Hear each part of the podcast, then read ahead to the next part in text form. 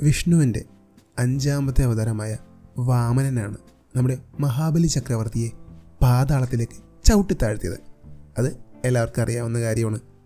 അതുപോലെ തന്നെ വിഷ്ണുവിന്റെ ആറാമത്തെ അവതാരമായ പരശുരാമനാണ് മഴ കേരളം സൃഷ്ടിച്ചതെന്നും നമ്മൾ കേട്ടിട്ടുണ്ട്.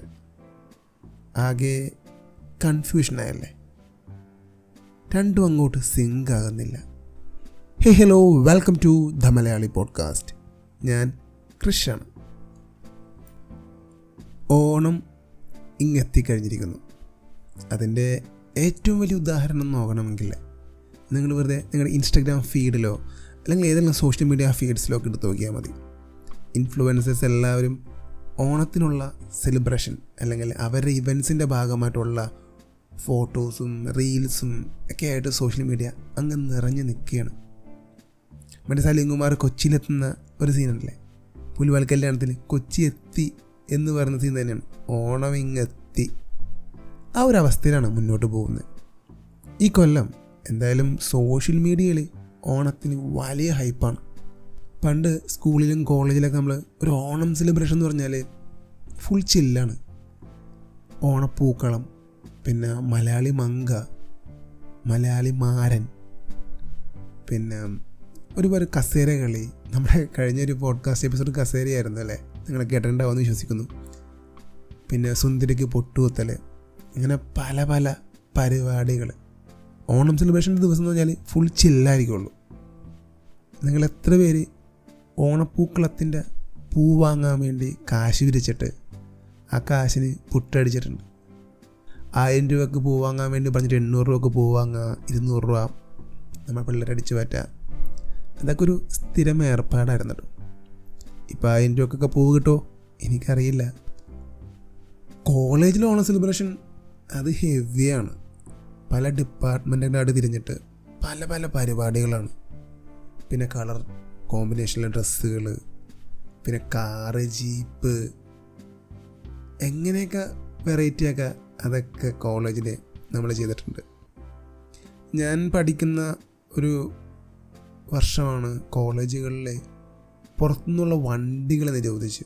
എന്തോ ഒരു കോളേജിനെന്തോ അപകടമൊക്കെ സംഭവിച്ചിട്ട് പുറത്തുനിന്ന് വണ്ടികളൊന്നും കൊണ്ടുവരാൻ പറ്റില്ല. ആ രീതിയിൽ ബാൻഡായിരുന്നു. ആ വർഷം ഞങ്ങൾ കുറച്ച് സ്ട്രഗിൾ ചെയ്തായിരുന്നു കേട്ടോ ഓണ സെലിബ്രേഷന് ഓണം എന്നൊക്കെ പറയുമ്പോൾ നമ്മുടെ മനസ്സിലേക്ക് വരുന്ന രണ്ട് കാര്യങ്ങൾ. ഒന്ന് മഹാബലിയും ഒന്ന് ഓണസദ്യയുമാണ്. നമുക്കൊക്കെ ടിപ്പിക്കലായിട്ട് മഹാബലി എന്ന് പറയുമ്പോൾ വരുന്ന സങ്കല്പമുണ്ട്. ഭയങ്കരമായിട്ട് തടിയുണ്ടായിട്ട് വയറൊക്കെ ചാടി മുടിയൊക്കെ ഒരുപാട് നീണ്ട് കൊമ്പം മീശക്കാരനായ മഹാബലി തമ്പുരാൻ. അദ്ദേഹത്തെ പറ്റി പറയുന്നത് അദ്ദേഹം അശ്രു ചക്രവർത്തിയായ സ്വർഗത്തിലെ ദേവന്മാർ വരെ അസൂയപ്പെട്ടിരുന്ന ഒരു ചക്രവർത്തിയാണെന്നാണ്. അതുകൊണ്ട് തന്നെ അദ്ദേഹം ഒരു മടിയനായിരിക്കത്തില്ല മടിയനല്ലാത്തത് കൊണ്ട് തന്നെ അദ്ദേഹത്തിന്റെ ഫിസിക് നമ്മൾ ഈ പറയുന്ന രീതിയിലും ആയിരിക്കില്ല. അത് പണ്ടാരോ ഒരു കോമഡി സ്കിറ്റിന് വേണ്ടി അല്ലെങ്കിൽ ഒരു തമാശയ്ക്ക് വേണ്ടി ഉണ്ടാക്കിയെടുത്ത രൂപമാണ്. ആ ഒരു രൂപം വല്ലാണ്ടങ്ങാട് കയറി ക്ലിക്കായി പിന്നീട് വന്നവരൊക്കെ അത് തന്നെ ആവർത്തിച്ച് ആവർത്തിച്ച് മഹാബലി എന്ന് പറയുമ്പോൾ ഒരു തടിയനായ കൊടസയൊക്കെ ഉള്ള ഒരാൾ അതുകൊണ്ട് തന്നെ കോളേജിലും സ്കൂളിലൊക്കെ വെച്ച് ഈ മഹാബലി കോമ്പറ്റീഷൻ ഉണ്ട്.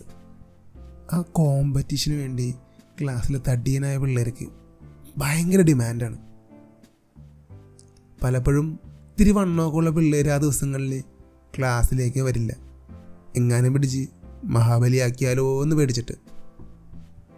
സ്കൂളിൽ പഠിക്കുമ്പോൾ ഈ ഒരു തെറ്റുകാരന എനിക്കുണ്ടായിരുന്നു കേട്ടോ മഹാബലി എന്ന് പറയുമ്പോൾ അതൊരു തടിയനാണ്. ഞങ്ങൾ പ്ലസ് ടു പഠിക്കുമ്പോൾ മഹാബലി കോമ്പറ്റീഷന് മഹാബലിയാകാൻ ക്ലാസ്സിൽ വണ്ണമുള്ള കുട്ടികളാരും തയ്യാറായില്ല.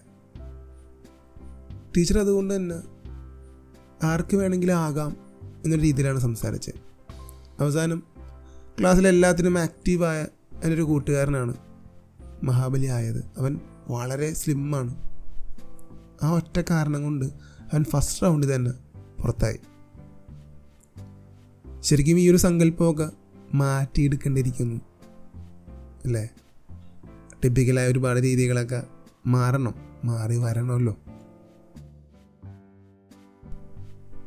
ഈ മഹാബലി എന്ന് പറഞ്ഞ സങ്കല്പത്തെ നമ്മുടെ വിഷ്വൽ മീഡിയ അല്ലെങ്കിൽ എന്റർടൈൻമെന്റ് മീഡിയ നല്ല രീതിയിൽ ഉപയോഗിച്ചിട്ടില്ല.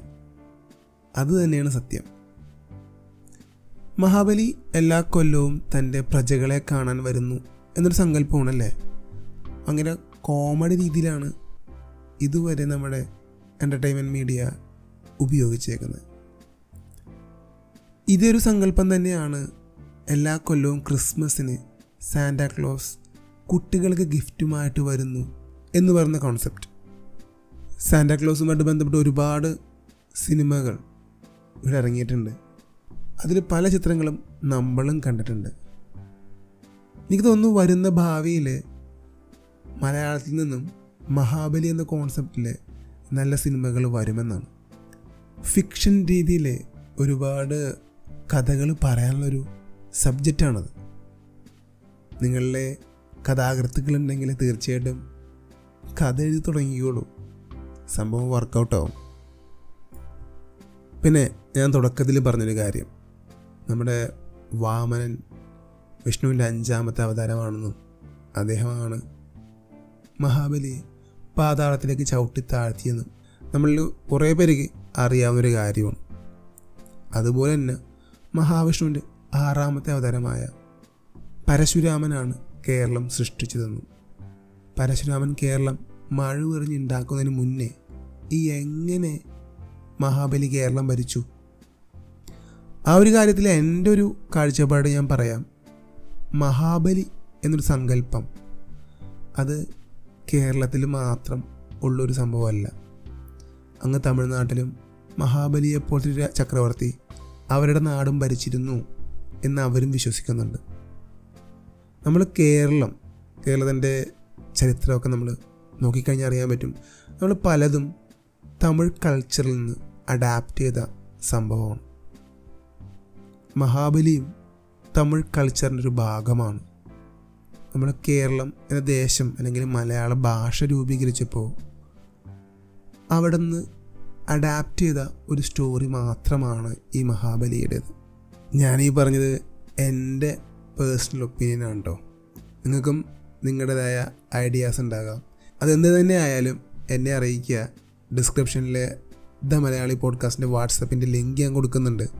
അപ്പോൾ അതിൽ ക്ലിക്ക് ചെയ്യുക നമ്മുടെ വാട്സപ്പ് ഗ്രൂപ്പിൽ വരാം നിങ്ങളുടെ അഭിപ്രായങ്ങൾ പറയാം പിന്നെ ദ മലയാളി പോഡ്കാസ്റ്റ് സെർച്ച് ചെയ്താൽ ഇൻസ്റ്റാഗ്രാമിലും ഫേസ്ബുക്കിലും നമ്മുടെ പേജസ് കാണാൻ പറ്റും. അപ്പോൾ അവിടെ ഫോളോ ചെയ്യുക പിന്നെ മെസ്സേജ് അയക്കാൻ മറക്കരുത്. നിങ്ങളുടെ ഓരോരുത്തരുടെയും മെസ്സേജസാണ് നമ്മളെ മുന്നോട്ട് കൊണ്ടുപോകുന്നത്. എവിടെയാണ് നിങ്ങൾ ദ മലയാളി പോഡ്കാസ്റ്റ് കേൾക്കുന്നത്? അവിടെ ഫോളോ ചെയ്യുക. ഈ ഒരു എപ്പിസോഡ് ഞാനൊരു വൈൻഡപ്പ് ചെയ്യാണ്. അപ്പോൾ മറ്റൊരു എപ്പിസോഡുമായിട്ട് അടുത്ത ആഴ്ച വീണ്ടും കാണാം. Tata bye bye